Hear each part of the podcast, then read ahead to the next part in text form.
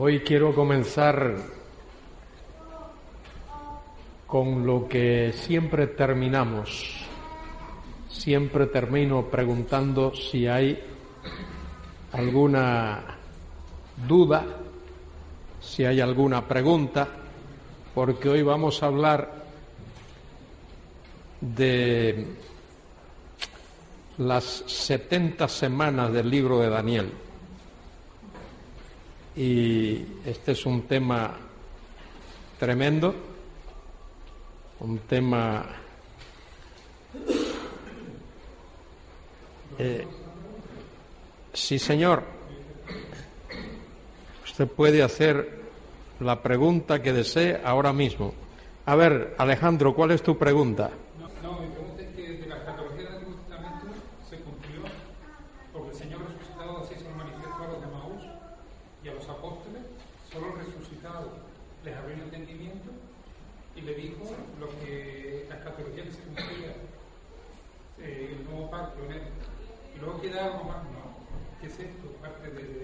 Bueno, eh, con la muerte y la resurrección de Cristo se cumplió lo que se tenía que cumplir hasta ahí.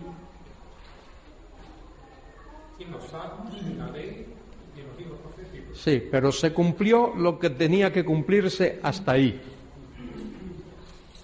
Ahora, ¿qué falta por cumplirse? Muchas cosas. Falta por cumplirse el hecho de que Israel no ha tenido posesión completa de la tierra que Dios le dio a Abraham, desde el río Éufrates hasta el mar Mediterráneo, hasta el, el, río de Egipto, toda esa tierra que Dios le dio, eso no se ha cumplido todavía. No se ha cumplido el hecho de que el Mesías reina sobre la casa de Jacob, no se ha cumplido la paz prometida en el Antiguo Testamento, en Isaías 2, en Isaías 4, en Isaías 11, en Miqueas 4 y en prácticamente todos los pasajes, todos los profetas menores, eso no se ha cumplido. Es decir, queda mucho todavía por cumplirse. Muy bien. ¿Alguna otra observación, duda o pregunta que haya que aclarar? Sí. Cuando antes de la primera venida del Señor, como siervo, viene Elías. Sí. ¿No? Ujú. Que es Juan el Bautizador. Sí. Y en la segunda venida, ¿esperamos otro Elías o no? Sí, porque Elías es como una especie de, llamémosle, institución profética. Vino Elías en tiempos de Acab para llamar al pueblo, sí que estaba en apostasía, llamarlo. Luego vino Juan el Bautizador con esa misión también, de manera que debemos de esperar que venga antes de la venida de Cristo, venga otro Elías.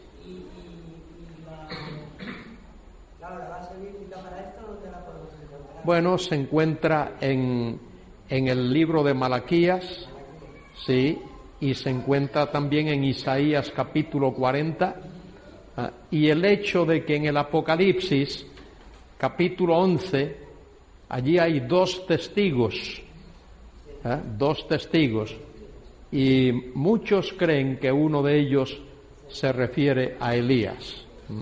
Elías. Muy bien. ¿Alguna otra aclaración? Sí.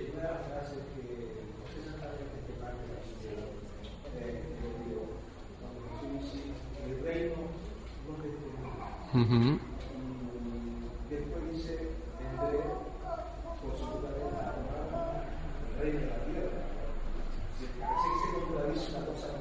No.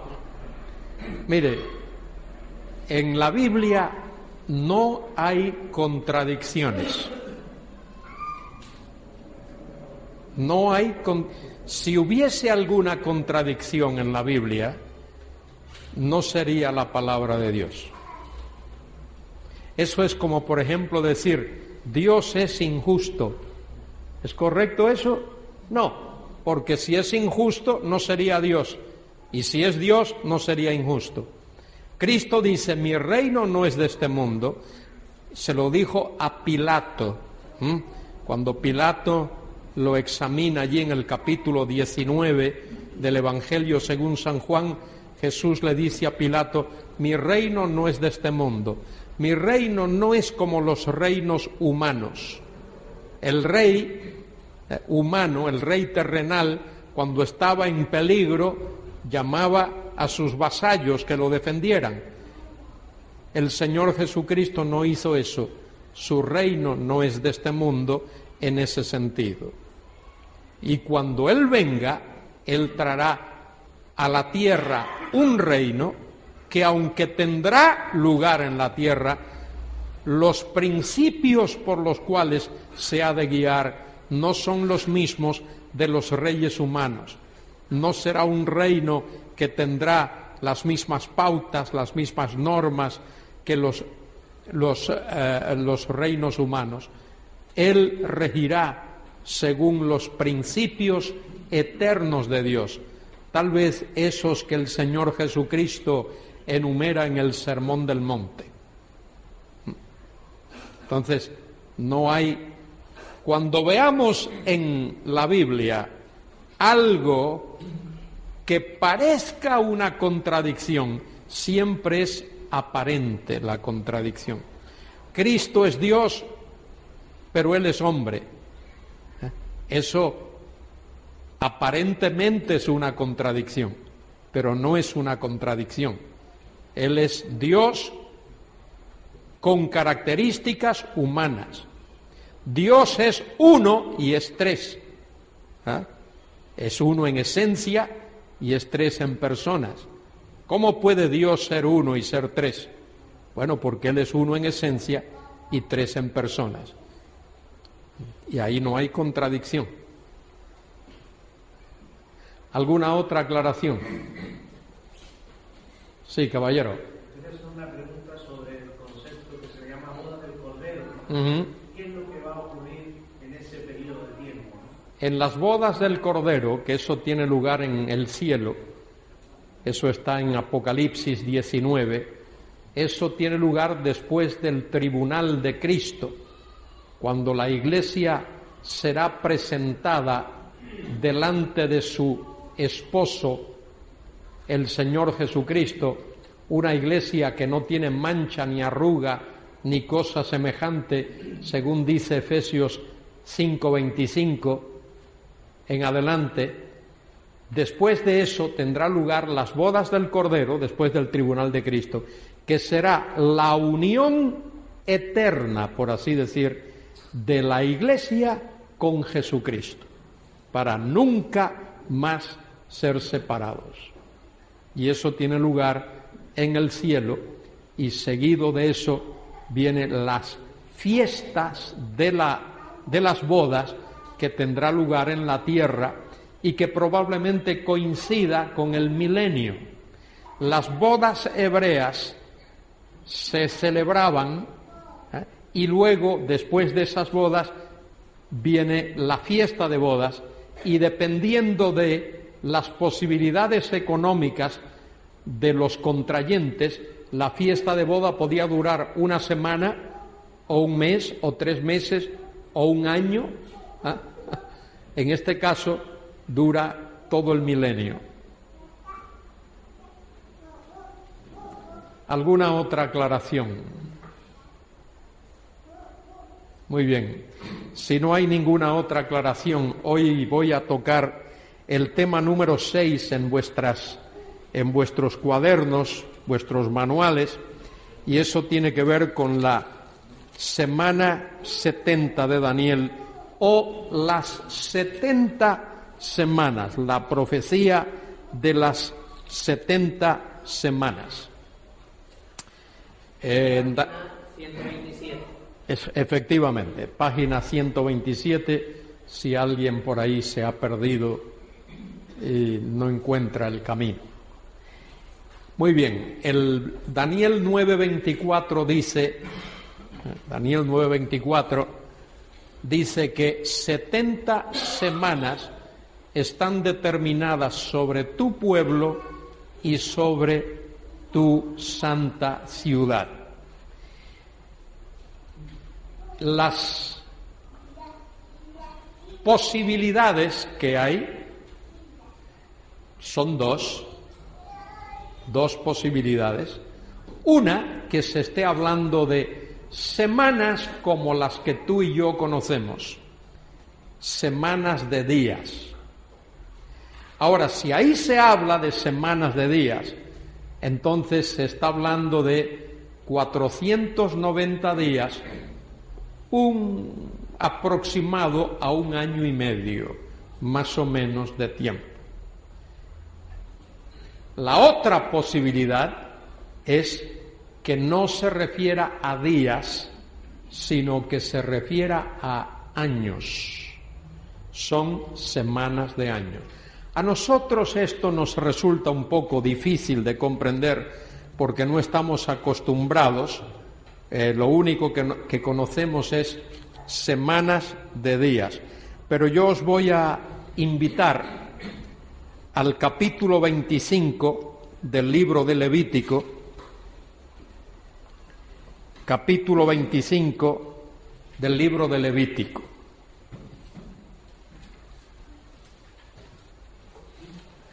Qué bueno que la Biblia no fue escrita en castellano para hispanoparlantes ni en canario para canarios parlantes. La Biblia fue escrita en el idioma hebreo, el Antiguo Testamento, hebreo y arameo, que son idiomas muy descriptivos, y el Nuevo Testamento en el griego, que es un idioma muy preciso. Muy bien, en Levítico capítulo 25 dice, Jehová habló a Moisés en el monte de Sinaí, diciendo, habla a los hijos de Israel y diles, cuando hayáis entrado en la tierra que yo os doy, la tierra guardará su reposo para Jehová. ¿Qué dice ahí? Guardará su reposo. La palabra reposo en el hebreo es Shabbat. La tierra guardará su sábado, su Shabbat. Muy importante cuando uno hace la exégesis del pasaje. Y dice, seis años sembrarás tu tierra y seis años podarás tu viña y recogerás sus frutos, pero el séptimo año la tierra tendrá Shabbat, tendrá reposo, descanso, reposo para Jehová. No sembrarás tu tierra ni podarás tu viña. Mire, eso es un mandato de Dios. Eso es una ley de Dios. Dios mandó a la nación de Israel que harase que trabajase, que cosechase la tierra seis años y le diese un año de reposo. ¿Por qué? ¿Por qué? Mire, el año de reposo, aparte del hecho de que la tierra descansa, ¿eh? la tierra descansa, ese año era una expresión de confianza, de fe en Dios. Es como si el pueblo hubiese dicho, muy bien, aunque no sembremos, aunque no cosechemos este año, vamos a tener en abundancia todo lo que vamos a necesitar. Dios promete darle a su pueblo y suplir sus necesidades. Insistir en labrar la tierra, sembrar y cosechar era una señal de desconfianza. Dios no puede suplir mis necesidades si yo no siembro, si yo no cosecho, si yo no labro la tierra. Qué terrible, terribles eran esos judíos, ¿eh? Y nosotros los gentiles, que hacemos igual o peor, y muchas veces Ah, no, si yo no trabajo, no, mi familia no tiene, y tengo que trabajar lunes, martes, miércoles, jueves, viernes, sábado y domingo, porque si no, no. Y no damos por lo menos un día completo a Dios. No juzguemos a la nación de Israel. ¿eh? Esto era muy serio, muy serio para ellos. Sigo leyendo. Sigo leyendo. Dios manda al pueblo que le dé descanso a la tierra. Versículo 6, mas el descanso de la tierra te dará para comer a ti, a tu siervo, a tu sierva, a tu criado, a tu extranjero que morare contigo. No solo para ti. Dios proveería abundantemente. Pero ¿sabe lo que ocurrió? por 490 años. Desde los tiempos de Josué hasta el cautiverio, no hubo reposo para la tierra. 490 años y más. El pueblo no le dio reposo a la tierra. Versículo 8.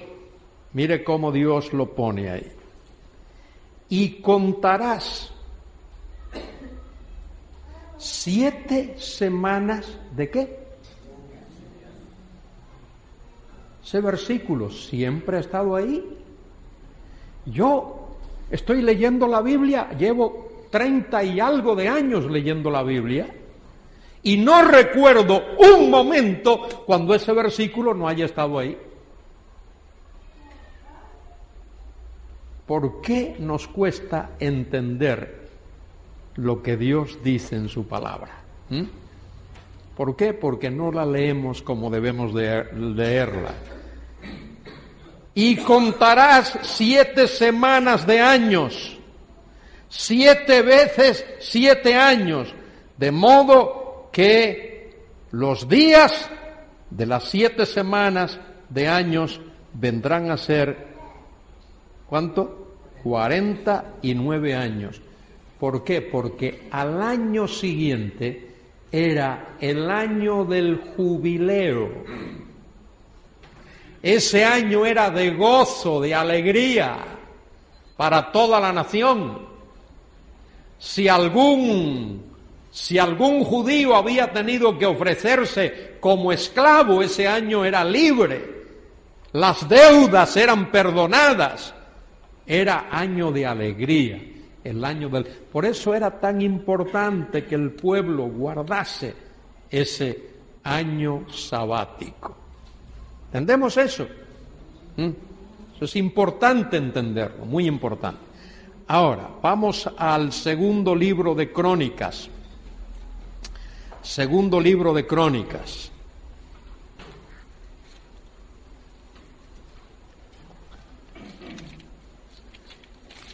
el último capítulo, capítulo 36 de Segundo de Crónicas. Ahí Dios explica a través del escritor de ese libro por qué, por qué el pueblo de Israel fue llevado cautivo a Babilonia. Dice el versículo 14, segundo de Crónicas 36, 14. También todos los principales sacerdotes y el pueblo aumentaron la iniquidad siguiendo todas las abominaciones de las naciones. A ver, ¿qué es eso de todas las abominaciones de las naciones? Una palabra. Idolatría. De la peor clase. Las abominaciones de las naciones, idolatría. ¿Qué dice el primer mandamiento? No adorar imágenes, ni inclinarte de cosas semejantes ni en el cielo, ni en la tierra, ni debajo de la tierra, ni te inclinarás a ella. Es decir, Dios dice aquí que el pueblo transgredió, violó, quebrantó el primer mandamiento de la ley. Primer y ese mandamiento está vigente. ¿eh? Dios repudia la idolatría hoy como en aquellos tiempos. Muy bien siguiendo todas las abominaciones de las naciones y contaminando la casa de Jehová, la cual él había santificado en Jerusalén. Y Jehová, el Dios de sus padres, mire lo que hizo Jehová, el Dios de sus padres, envió constantemente palabra a ellos por medio de sus mensajeros. Elías, Eliseo, Oseas, Joel, Amós, Nahum, Habacuc, Sofonías, Isaías, todos ellos. Y el último de esos profetas fue ¿quién? El último de esos profetas antes de la destrucción de Babilonia.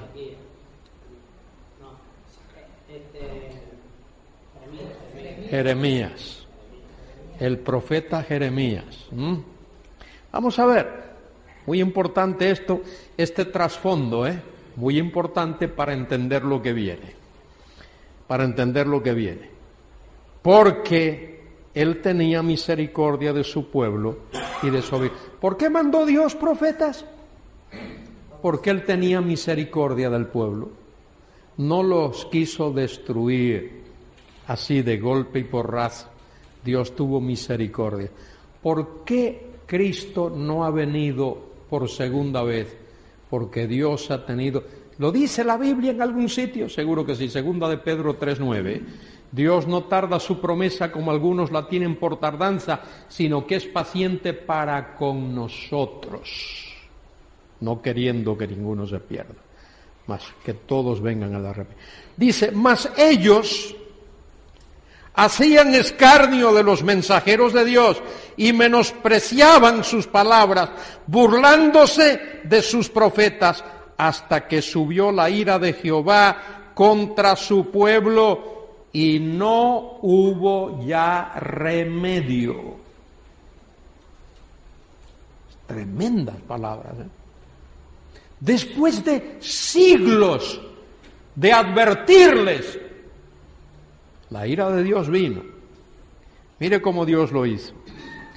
Versículo 17. Por lo cual trajo contra ellos al rey de los caldeos, que mató espada sus jóvenes en la casa de su santuario, sin perdonar joven ni doncella, anciano ni decrépito, todos los entregó en sus manos. ¿Quién hizo eso? El Dios soberano. No fue el poderío de Nabucodonosor, fue la mano soberana de Dios que los entregó judicialmente. No que los dejó, ahí os dejo, no, no, Él los entregó. Ahí está, los entregó. Tremenda palabra. ¿Os acordáis el tema de Habacuc? ¿Os acordáis? ¿Habéis estudiado Habacuc? ¿Sabéis que es un libro de la Biblia? Habacuc. Habacuc mira a su alrededor y dice, Dios, esto es intolerable, mira la maldad, la iniquidad que hay en el pueblo, de la época esta de los profetas, ¿eh? antes de que viniera Nabucodonosor. Y Dios le dice a, a, no te preocupes muchacho, mira, mira lo que voy a hacer. voy a traer de allá de Babilonia a los caldeos y los caldeos van a hacer esto. Habacuc se lleva las manos de la... ¡Oh Dios! Pero eso no fue lo que yo estaba pensando. Pero si esos son peores que estos. Ah, pues así es como Dios lo hace. Dios utiliza a los peores para castigar a su pueblo. Y Dios trajo a los babilonios. Los babilonios se excedieron y Dios trajo a peores que los babilonios, los medos y los persas, para que castigaran a los babilonios. Los medos y los persas se pasaron y Dios trajo a uno peor, Alejandro el Magno, que cascara a los medos y los persas, y los reyes eh, descendientes del imperio de Alejandro el Magno se pasaron también y Dios trajo a los romanos. Sí hace Dios. Dios no obra como el hombre obra. Él tiene todas las cosas preparaditas, planeadas. Muy bien, ¿qué más dice el texto? Versículo 19, y quemaron la casa de Dios los babilonios, y rompieron el muro de Jerusalén, y consumieron a fuego todos los palacios y destruyeron todos sus objetos deseables, dejaron a Jerusalén en ruinas. Total. Los que escaparon de la espada fueron llevados cautivos a Babilonia y fueron siervos de él y de sus hijos hasta que vino el reino de los persas. Ah, mire ahora, mire el texto, márcalo en tu Biblia, márcalo. Versículo 21. Para que se cumpliese la palabra de Jehová por boca de Jeremías, hasta que la tierra hubo gozado de qué? De su reposo, de su, de, su año sabático.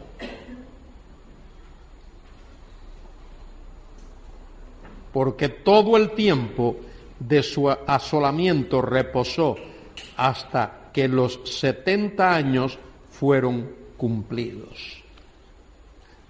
490 años que no observaron el año sabático. Tenían que hacerlo cada siete años, 490 dividido entre siete, ¿a cuánto? 70. De ahí viene las 70 semanas de años de Daniel. Ahora, en el libro del profeta Jeremías, capítulo 25, esto es importante también, esto es importante, Jeremías 25, capítulo 25, versículo 11,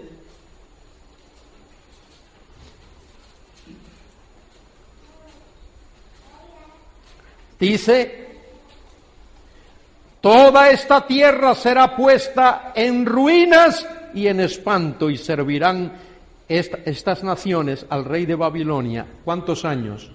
70 años. Los años que le habían robado a la tierra que no le habían dado el reposo.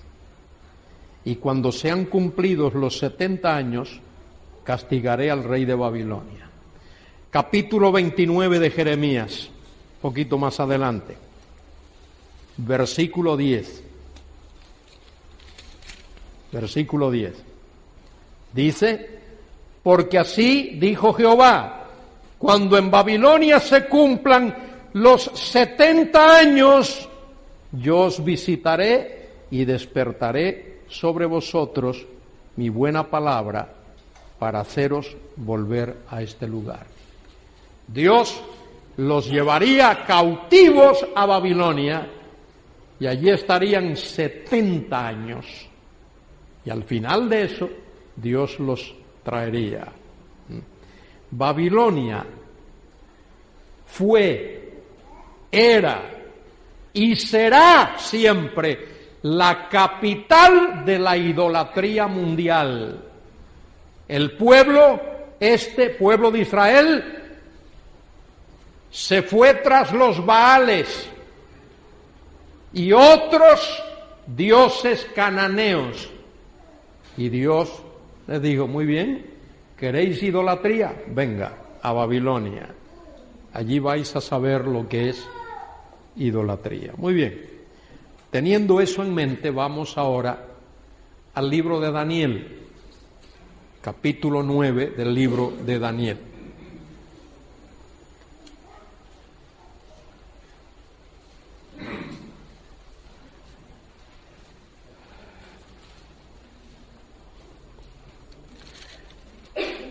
Es sumamente importante leerse todo ese capítulo 9 de Daniel.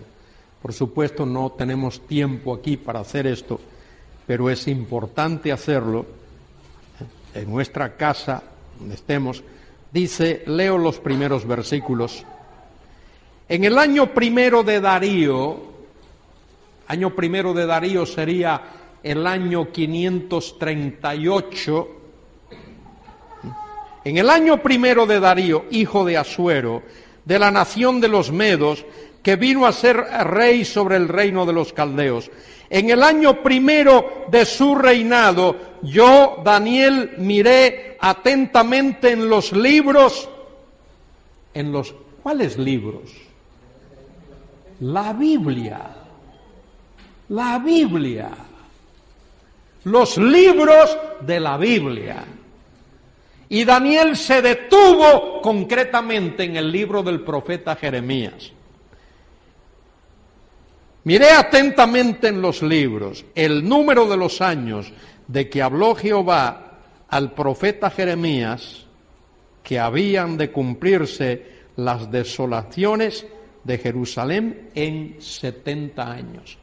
Daniel se leyó el libro del profeta Jeremías de pe a pa y se leyó el capítulo 25 y versículo 11 y el capítulo 29 y versículo 10. Y Daniel supo, entendió que el cautiverio iba a durar 70 años.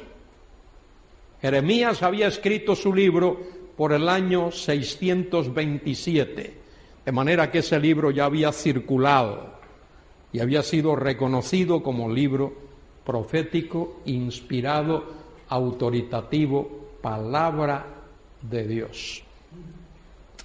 Palabra de Dios. Es de suma importancia otra vez escudriñar las escrituras. Y Daniel, que era profundo conocedor del Antiguo Testamento, Daniel conocía los pactos bíblicos, pacto abrahámico,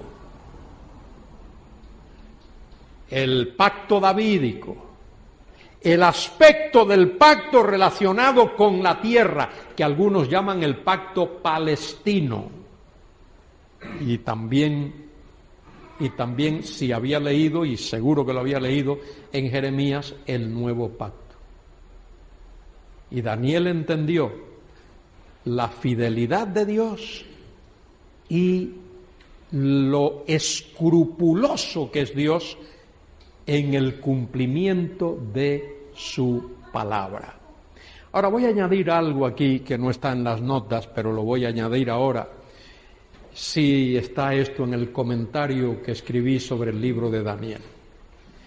De todos los libros del Antiguo Testamento, de todos los libros del Antiguo Testamento, de Génesis hasta Malaquías. No hay ningún libro de esos 39 libros del Antiguo Testamento, no hay ninguno de ellos que haya sido atacado de una manera más despiadada y furiosa por la llamada crítica que el libro de Daniel. El libro de Daniel ha sido atacado, pero con, con todas las fuerzas, con todas las armas, con todos los argumentos, por la crítica incrédula. ¿Y sabéis por qué eso es así? ¿Por qué la crítica ha arremetido contra el libro de Daniel? Por una razón muy sencilla. La crítica no acepta, no cree en lo sobrenatural, en lo milagroso, en lo profético. Y el libro de Daniel eh, es tremendo para explicar lo profético, lo milagroso, lo sobrenatural, de principio a fin. Cómo Daniel explica lo del sueño de Nabucodonosor, capítulo 2, la estatua. Esa estatua de cabeza a pies tiene que ver con los tiempos de los gentiles. Y cómo explica eh, la manera como hombres inicuos quisieron obstruir la, intervención divina. El mismo Nabucodonosor en el capítulo 3, mandando a Sadrach, Mesach y Abednego al horno ardiente, siete veces más caliente que lo normal, y como milagros. El mismo Nabucodonosor dice, no fueron tres los que, ¿cómo es que veo cuatro?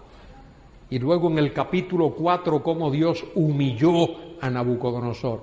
En el capítulo 5, cómo Dios humilló a su a su nieto y yerno, Belsasar, aquel rey inicuo, en el capítulo 6, cómo libró a Daniel del foso de los leones.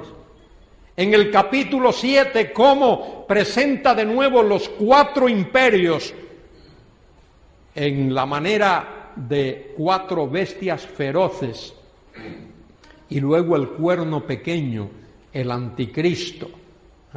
Y luego en el capítulo 8, cómo presenta en, eh, eh, en, miniatura lo que va a pasar en el futuro, con Antíoco Epífanes el cuarto, que, que profanó el, el, templo, el lugar santísimo, y el capítulo 9 que vemos, estamos viendo ahora, cómo Dios a través de Daniel nos enseña estas tremendas verdades. Muy bien, dice ahí que Daniel leyó la Biblia y leyó Jeremías y supo que el cautiverio duraría cuántos años?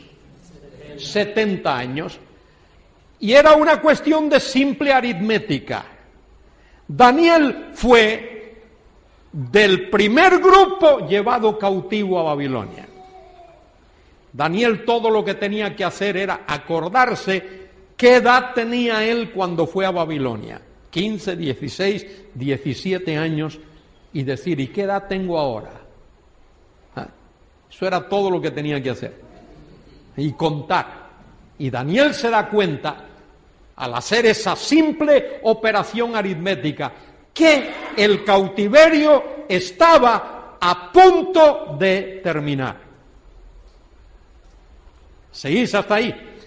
Pero Daniel, conocedor del Antiguo Testamento, Génesis, Éxodo, Levítico, Número, Deuteronomio y todos los libros que hasta ese momento han sido escritos. Daniel sabe lo siguiente. Daniel sabe que tiene que haber confesión de pecado de parte del pueblo. Lo primero. Segundo, que tiene que haber perdón de Dios para ese pueblo que confiesa su pecado. Tercero, que habiendo confesado el pecado y habiendo experimentado el perdón de Dios, habría bendición de parte de Dios. Y eso es lo que Daniel hace. En los versículos que siguen, Daniel confiesa como si él fuese todo Israel Daniel se imagina, piensa que todo Israel está dentro de él. Y ahí comienza a confesar el pecado de su pueblo, Israel. Y apela primero a la misericordia de Dios, a la grandeza de Dios, al poder de Dios y luego apela a la fidelidad de Dios, a las promesas que Dios hizo a los padres, a Abraham, a Isaac a Jacob, a David. Y Daniel termina ahí esa oración de una manera muy dramática, versículo 18. Versículo 18. Bueno, leo desde el 17. Ahora pues, Dios nuestro, oye la oración de tu siervo y sus ruegos, y haz que tu rostro resplandezca sobre tu santuario asolado por amor del Señor. Inclina, oh Dios mío, tu oído y oye sobre tus ojos y mira nuestras desolaciones y la ciudad sobre la cual es invocado tu nombre, porque no elevamos nuestro ruego ante ti confiados en nuestras justicias, sino en tus muchas misericordias. Oye, Señor, oh Señor, perdona, presta oído, Señor, y hazlo.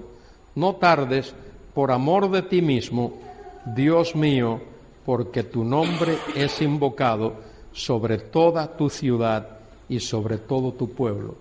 Y mire la teología de Daniel, por amor de ti mismo. Y eso no es eso no es egoísmo. El amor de Dios por sí mismo es el amor más puro que puede haber, porque no hay ser más puro que Dios. ¿Mm?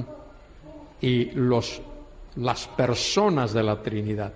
De manera que Daniel apela al carácter de Dios, apela a la misericordia de Dios, apela a, apela a la piedad de Dios, apela a la fidelidad de Dios.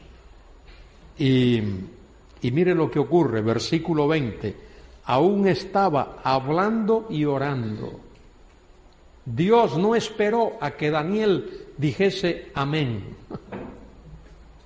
Aún estaba hablando y orando y confesando mi pecado y el pecado de mi pueblo Israel.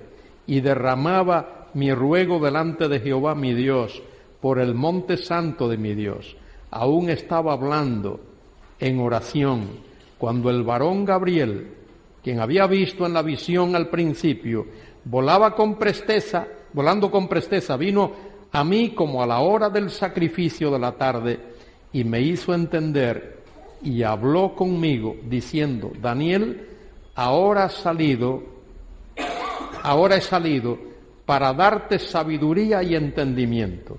Al principio de tus ruegos fue dada la orden y yo he venido para enseñártela porque tú eres muy amado. Entiende pues la orden y entiende la visión. Y ahora Dios le va a dar a Daniel probablemente la revelación profética más estupenda de todo el Antiguo Testamento, que son esas 70 semanas de años. Dice el versículo 24, 70 semanas están determinadas. Todavía alguien podría por ahí decir, uy, yo todavía eso de 70 semanas de años, eso me cuesta mucho entenderlo. Pero mira, te voy a dar una pista, te voy a dar una pista.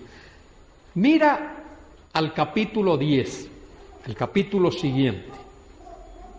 Capítulo 10 está en el mismo contexto. Capítulo 9, capítulo 10, ahí, al lado, al ladito el uno del otro. Mira lo que dice, mira lo que dice eh, Daniel ahí en el capítulo 10. Dice, en el año tercero de, de Ciro, rey de Persia, fue revelada palabra a Daniel llamado Belsasar, y la palabra es verdadera y el conflicto grande, pero él comprendió la palabra y tuvo inteligencia en la visión. En aquellos días yo, Daniel, estuve afligido por espacio de tres semanas. Tres semanas. Bueno, si, si allí son 70 semanas de años, ¿por qué estas no pueden ser también tres semanas de años que serían 21 años? Daniel estuvo afligido por 21 años. Primero es un poco absurdo, pero mire lo interesante. En, en Daniel 10, 2 y 3 dice, no comí ni bebí no, comí manjar delicado, ni entró en mi boca carne ni vino. No me ungí con ungüento, hasta que se cumplieron las tres semanas. En el texto hebreo, en el texto hebreo hay el cuidado. Mire cómo el Espíritu guía, el Espíritu Santo. Allí dice, allí dice tres, tres Shabuim, semanas, Yomim. Yom es la palabra día. Yomim es plural, días. Tres semanas y aclara de días. Para que nadie se confunda. Para que nadie confunda esas semanas de Daniel 10, 2 y 3 con las 70 semanas de Daniel 9, 24. ¿Me entendéis esto que he dicho? No es tan difícil de comprenderlo. El Espíritu de Dios en Daniel 10, 2 y 3 aclara que se trata allí de semanas de días, mientras que en Daniel 9, 24 todo lo que dice es 77. ¿eh? 77. ¿eh? Todo lo que dice el texto allí. No hace esa salvedad que se trate de semanas de días, porque no son días, son años por las razones que ya he enunciado antes. Muy bien, Daniel 9:24, Daniel 9:24, 70 semanas están determinadas. Ahora mire bien, mire bien, sobre tu pueblo y sobre tu santa ciudad. ¿El pueblo de quién? De Daniel. ¿Y la ciudad de quién? De Daniel. De manera que hay las... Y esto, mire, si uno no se da cuenta de esto, pierde totalmente el hilo y pierde la comprensión del pasaje. Las 70 semanas están determinadas, fijadas, decretadas sobre el pueblo de Daniel y sobre la ciudad de Daniel. De manera que las 70 semanas se relacionan concretamente con el pueblo de Daniel, la nación de Israel y con la ciudad de Daniel, la ciudad de Jerusalén. No intentemos buscarle la quinta pata al gato porque el gato solo tiene cuatro. No te pierdas, no inviertas tiempo, no pierdas tiempo intentando buscarle una quinta pata al gato. Las 70 semanas tienen que ver con el pueblo de Daniel y la ciudad de Daniel. Muy bien. Ahora, ¿qué más dice el texto? ¿Qué más dice el texto? ¿Qué dice? Ledme ahí, ¿qué dice ahí?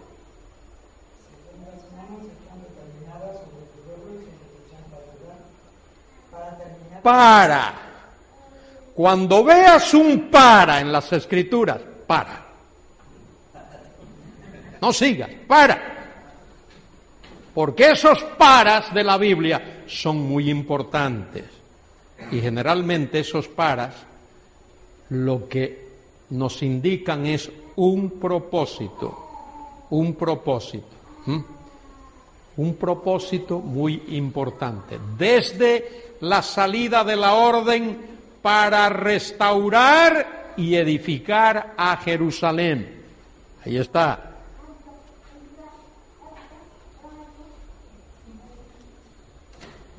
Vamos, eso lo vamos a ver un poquitín más adelante. Eso lo vamos a ver en un momento. Desde la salida de la orden para restaurar y edificar a Jerusalén. Hemos visto que Jerusalén fue destruida ¿Por quién? Por Nabucodonosor.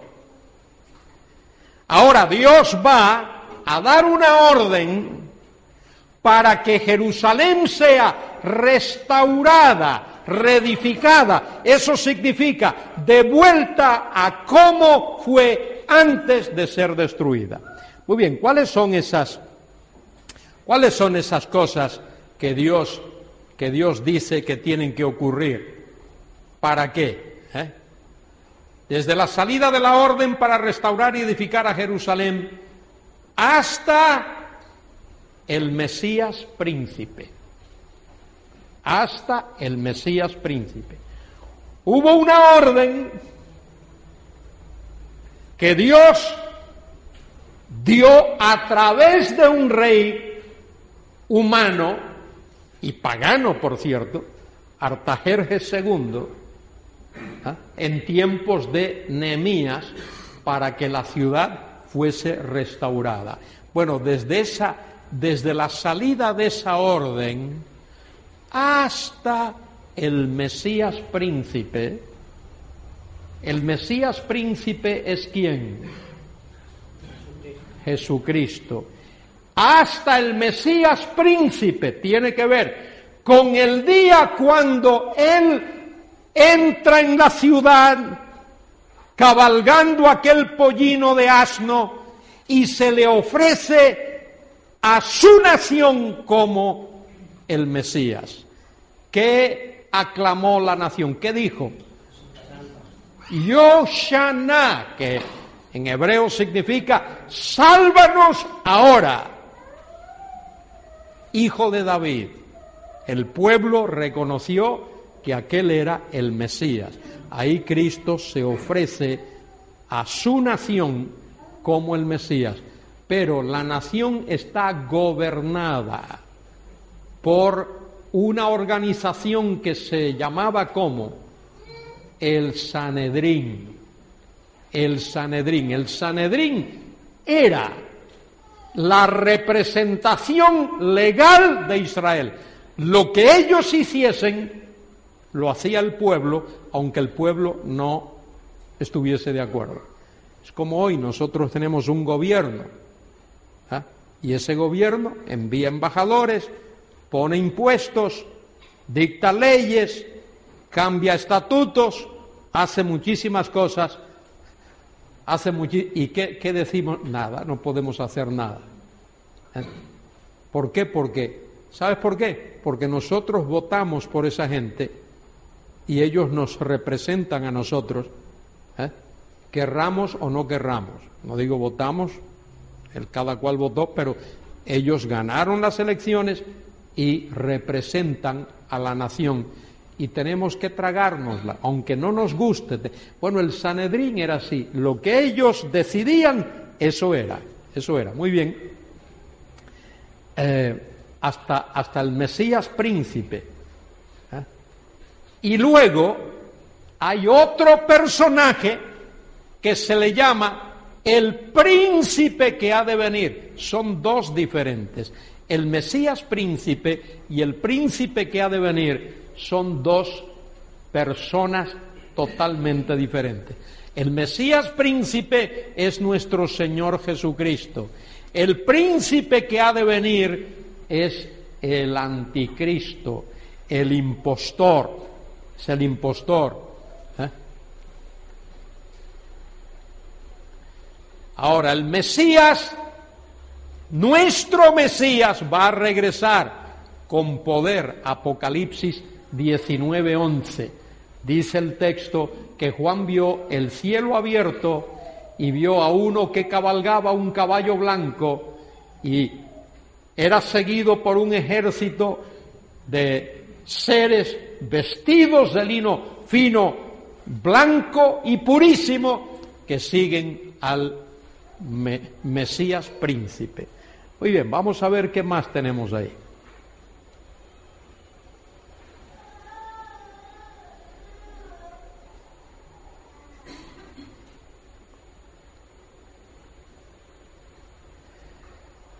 Muy bien, Jerusalén es desolada, ya lo hemos visto por Nabucodonosor.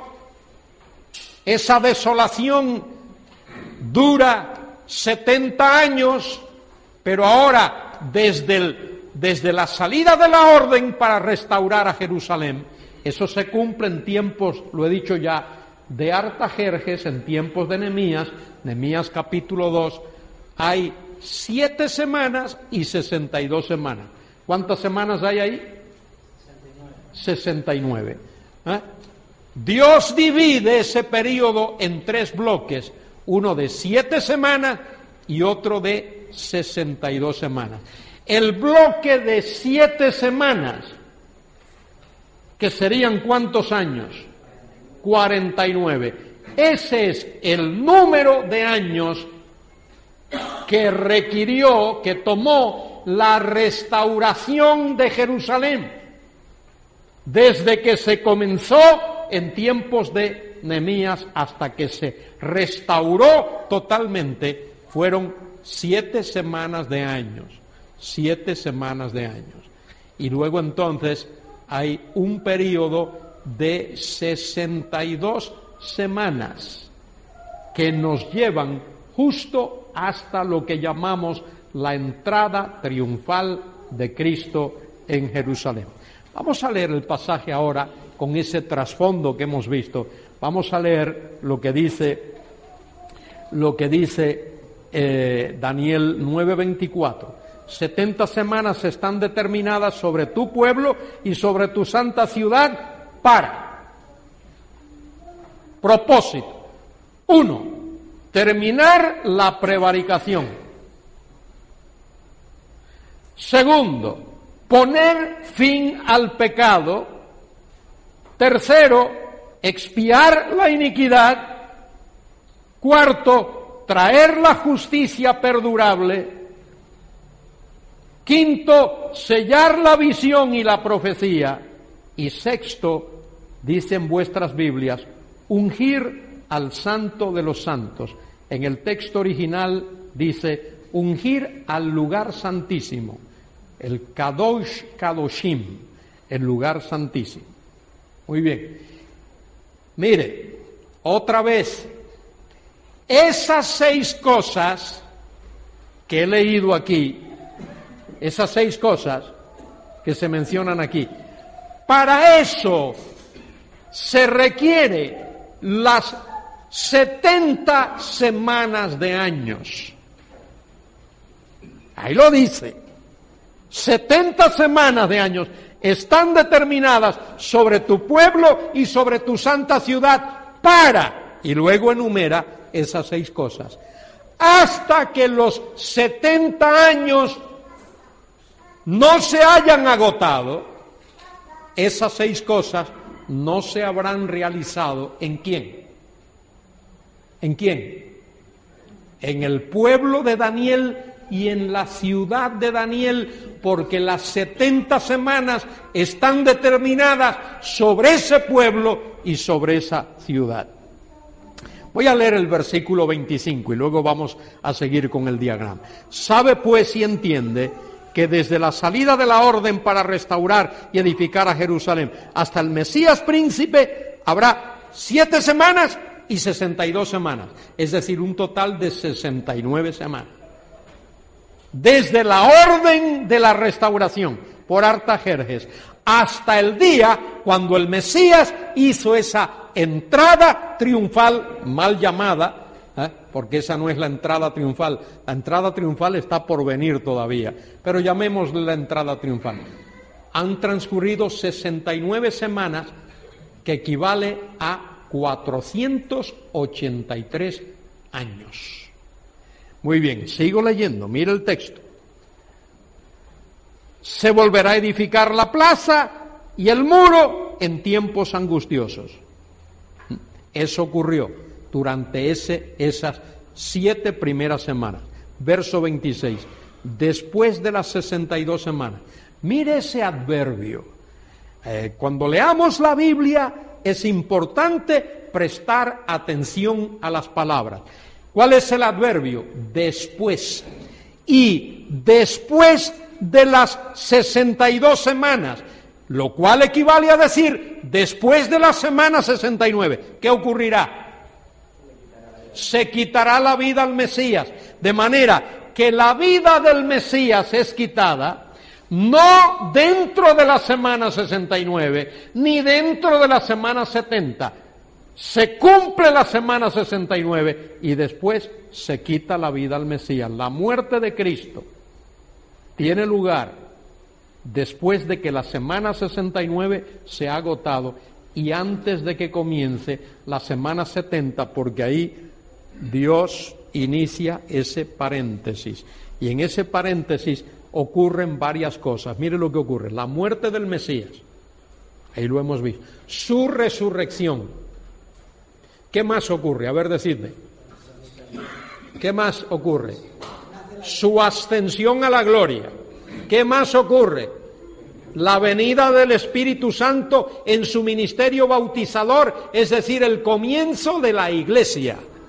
¿Qué más ocurre? La destrucción de Jerusalén en el año 70 y la diáspora judía que dura hasta el día de hoy.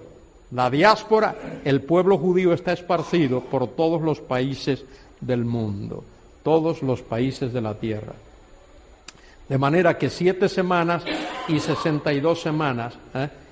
y ahí está, ahí está, el Mesías muere después de sesenta y nueve semanas, Jerusalén es destruida y la edad de la iglesia, ese paréntesis profético, tiene lugar.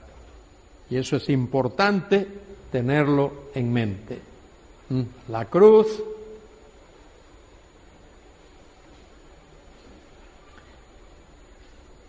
y las cosas que dije, la resurrección. Pero falta una semana. Falta una semana. ¿eh? Que es la semana que todavía está por venir. Pero quiero leer otro, otro versículo aquí. Dice el, 20, el 26. Y después de las 62 semanas se quitará la vida al Mesías, mas no por sí. ¿Qué significa eso? Mas no por sí. Bueno, si yo soy un simple lector castellano, como todos somos, que él no se quitó la vida, ¿verdad? Que él no se suicidó. Pero eso es un absurdo. Eso es un absurdo, porque eso decir eso no, se quitará la vida al Mesías, mas no por sí. Es que ahí hay una, una expresión, en lo que se llama en castellano, una locución. Y las locuciones en castellano y en los idiomas, cualquier idioma, en griego, en hebreo, en inglés, no tienen una traducción literal. Hay que entender el sentido de esa locución. Esa expresión ahí, mas no por sí, He leído muchos léxicos y muchos comentarios acerca de eso y la que más me satisface es la que dice, y no habrá conseguido nada. ¿Mm? Y no tendrá nada, no habrá conseguido nada. ¿A qué se refiere eso?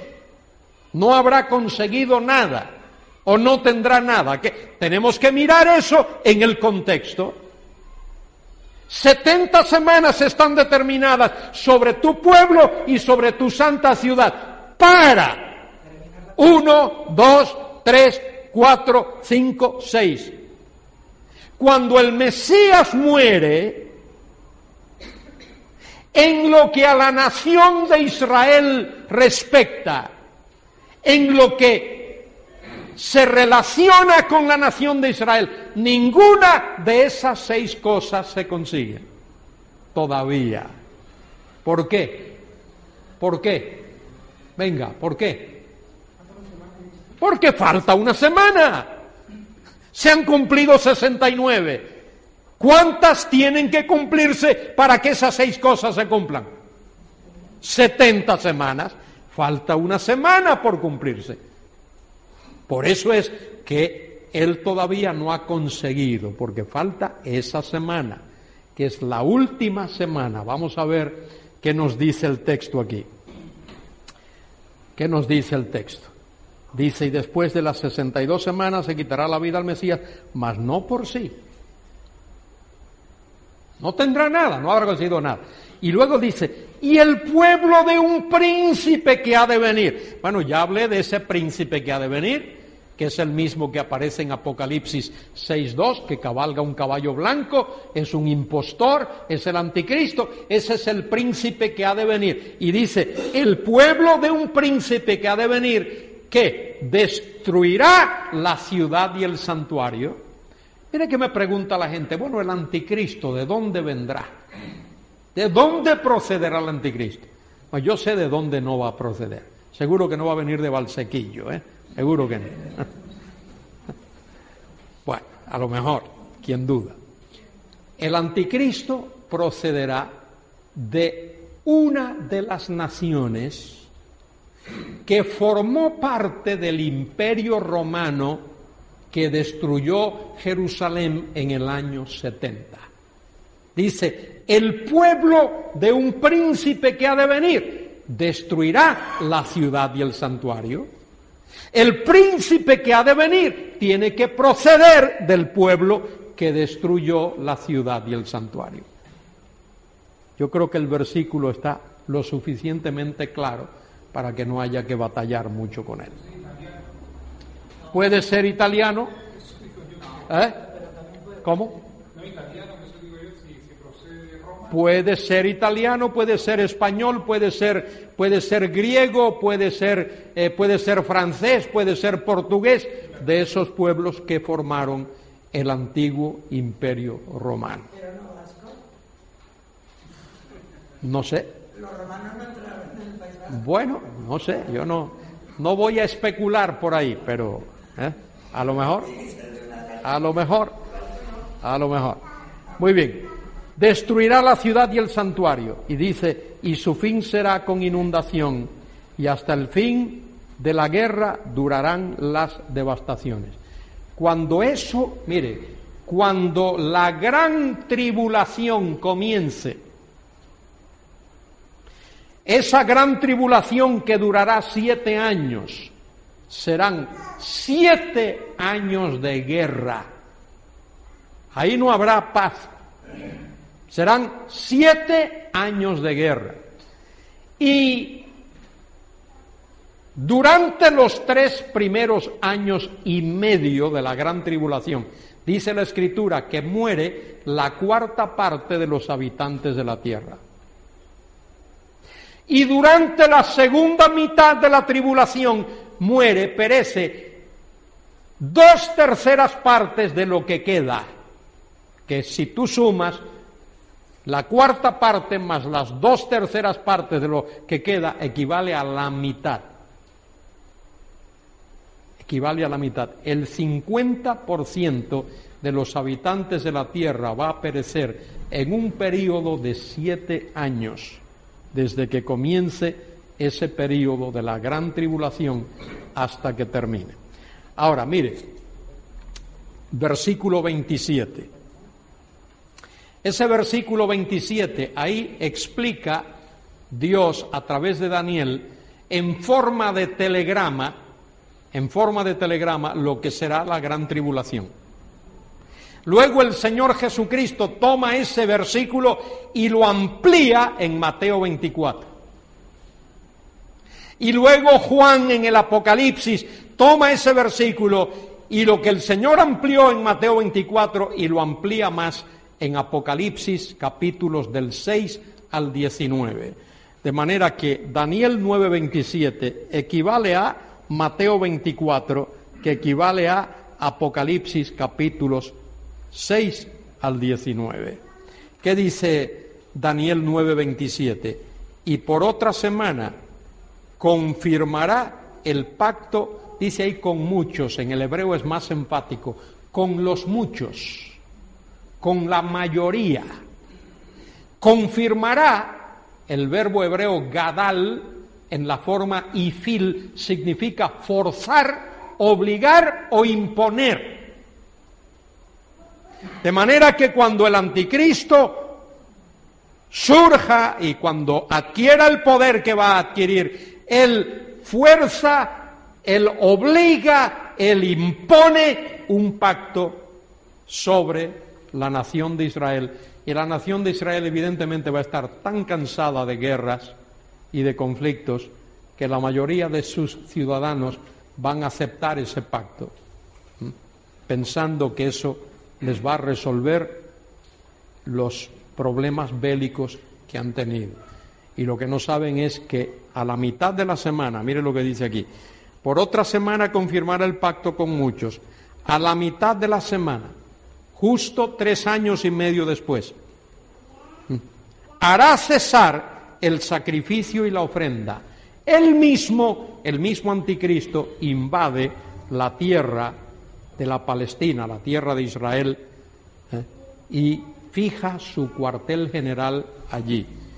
Después, con la muchedumbre de las abominaciones, vendrá el desolador. Eso de la muchedumbre de las abominaciones se refiere al mismo anticristo. La abominación desoladora de la que habló el profeta Daniel, que Cristo menciona allí en Mateo 24, no es un animal, no es un sacrificio, es la persona del anticristo que va a hacer acto de presencia allí. Después con la muchedumbre de las abominaciones vendrá el desolador, hasta, qué bueno está ese adverbio ahí, adverbio de tiempo, hasta que venga la consumación, hasta que le llegue su hora. Y la consumación tiene que ver con la segunda venida en gloria de Cristo. Y lo que será determinado se derrame sobre el desolador. Lo que Dios ha determinado, Él va a derramar sobre el desolador. Muy bien, una semana son siete años, pero esa semana está dividida en dos trozos 1260 días, 42 meses, que equivale a lo mismo. La mitad de la semana y aquí en medio de la semana es cuando ese ser terrible, el anticristo, hace acto de presencia allí en, eh, en Jerusalén. no tenemos mucho tiempo para analizar esto, pero mire, Apocalipsis 13, habla de cuando el anticristo surgirá en el escenario de la historia.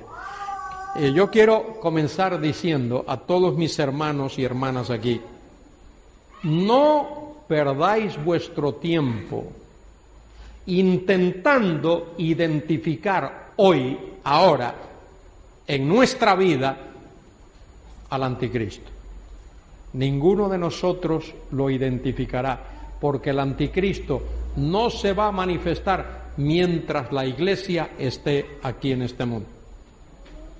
Algunos a veces, bueno, ¿está vivo en algún lugar? ¿Qué sé yo? Eso no es lo que me importa a mí. Me importa a mí es que él salte a la palestra de la historia como tal, como anticristo.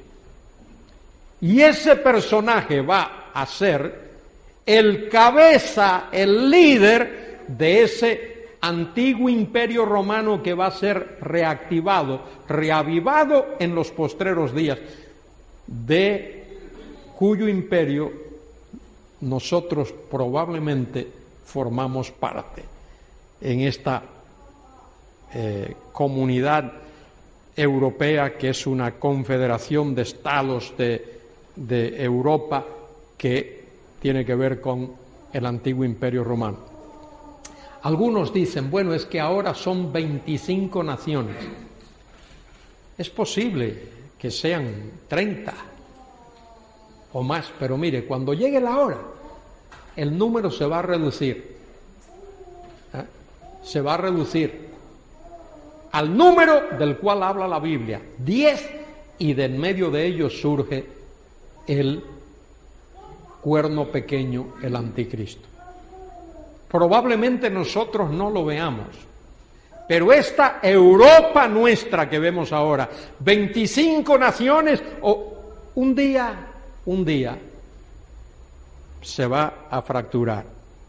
Algunos miembros de, ese, de esa Unión Europea van a separarse y se va a quedar el grupo y el grupo que se va a quedar probablemente sea de naciones que rodea, que bordean el Mediterráneo y que guardaron una relación directa con el Imperio Romano. Sabéis que el río Rin corre eh, de norte a sur y luego está el Danubio que va así de este a oeste. En tiempos romanos todo lo que estaba al oeste del Rin era Imperio Romano y todo lo que estaba al sur del Danubio y por ahí es por donde van las cosas en los días venideros. Todo esto nos lo dice la palabra de Dios. Apocalipsis capítulo 11, versículos 2 y 3, habla de esos 42 meses. Y os voy a decir en cinco minutos lo que he leído e interpretado de esto. Dios dará la orden para que el anticristo se manifieste. El anticristo no se va a manifestar cuando él quiera, no se va a manifestar cuando Satanás quiera, se va a manifestar cuando Dios quiera, porque Dios es el que controla la historia y Él lo controla todo, absolutamente todo. Él dará la orden. Él dará la orden. Cuando Él surja en el escenario de la historia, aparecerá como un personaje político muy atractivo, tal, tal, ¿eh? pero uno de varios.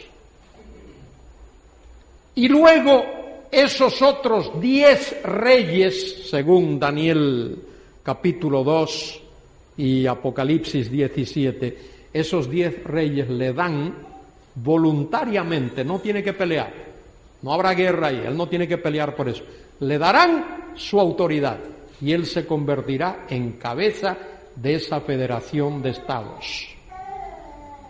Eso va a ocurrir durante los tres primeros años y medio de este periodo esos primeros 1260 días. ¿ah?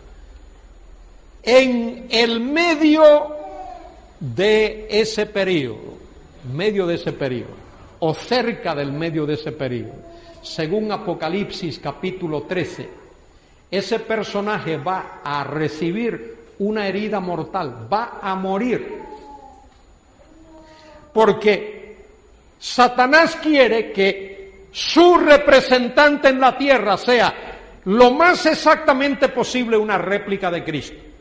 Así como Cristo murió y resucitó, este personaje va a morir y va a resucitar. Y cuando Él resucita, cuando Él resucita, procede, surge de dónde? Del abismo. El abismo en el hebreo tahum las profundidades del mar. Y mire, mírelo allí en el libro del Apocalipsis, si quiere verlo allí en el libro del Apocalipsis, capítulo, capítulo 12.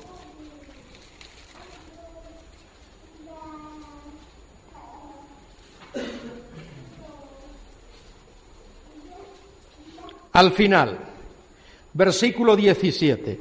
Entonces el dragón se llenó de ira contra la mujer. La mujer ahí representa a la nación de Israel. Y se fue a hacer guerra contra el resto de la descendencia de ella. Los que guardan los mandamientos de Dios y tienen el testimonio de Jesucristo.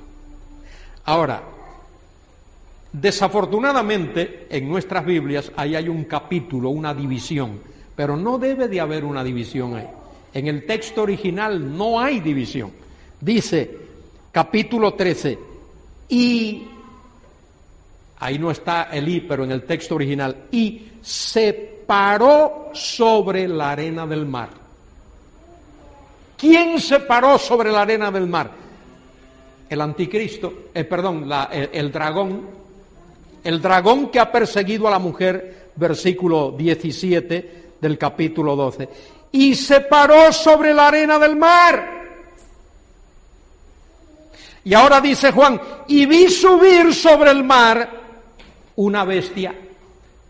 Y esa bestia que surge del mar es el anticristo en el momento cuando resucita después de haber muerto. Surge del mar. A partir de ahí, ese personaje que era un hombre como otros tal vez más destacado, inteligente, demagogo, ahora tiene poder, capacidad sobrehumana. Y lo que vemos en el libro de, del Apocalipsis a partir de ahí es un personaje con capacidad sobrehumana. Vi subir del mar una bestia que tenía siete cabezas y diez cuernos.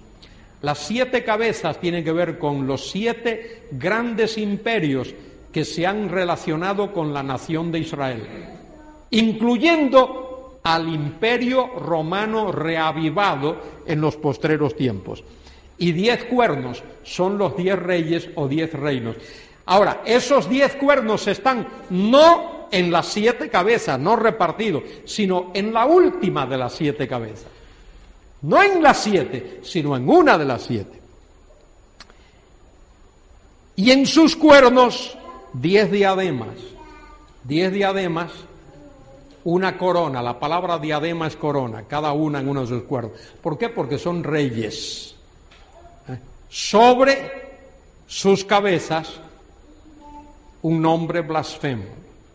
Y la bestia que vi era semejante a un leopardo, y sus pies como de oso, y su boca como de león. ¿Os acordáis que Daniel vio en el capítulo 7 león? ¿Qué más? Oso y leopardo. Pero mire, Juan que está mirando hacia atrás ahora, ¿qué ve? Leopardo, oso y león. ¿Ah? Lo ve de atrás para adelante, en comparación como lo vio Daniel. Y ahora mire, versículo 3, versículo 2, perdón, dice, y el dragón le dio su poder, su trono y gran autoridad. Ahí, en medio de la tribulación, este personaje recibe del dragón, de Satanás, recibe poder, trono y grande autoridad.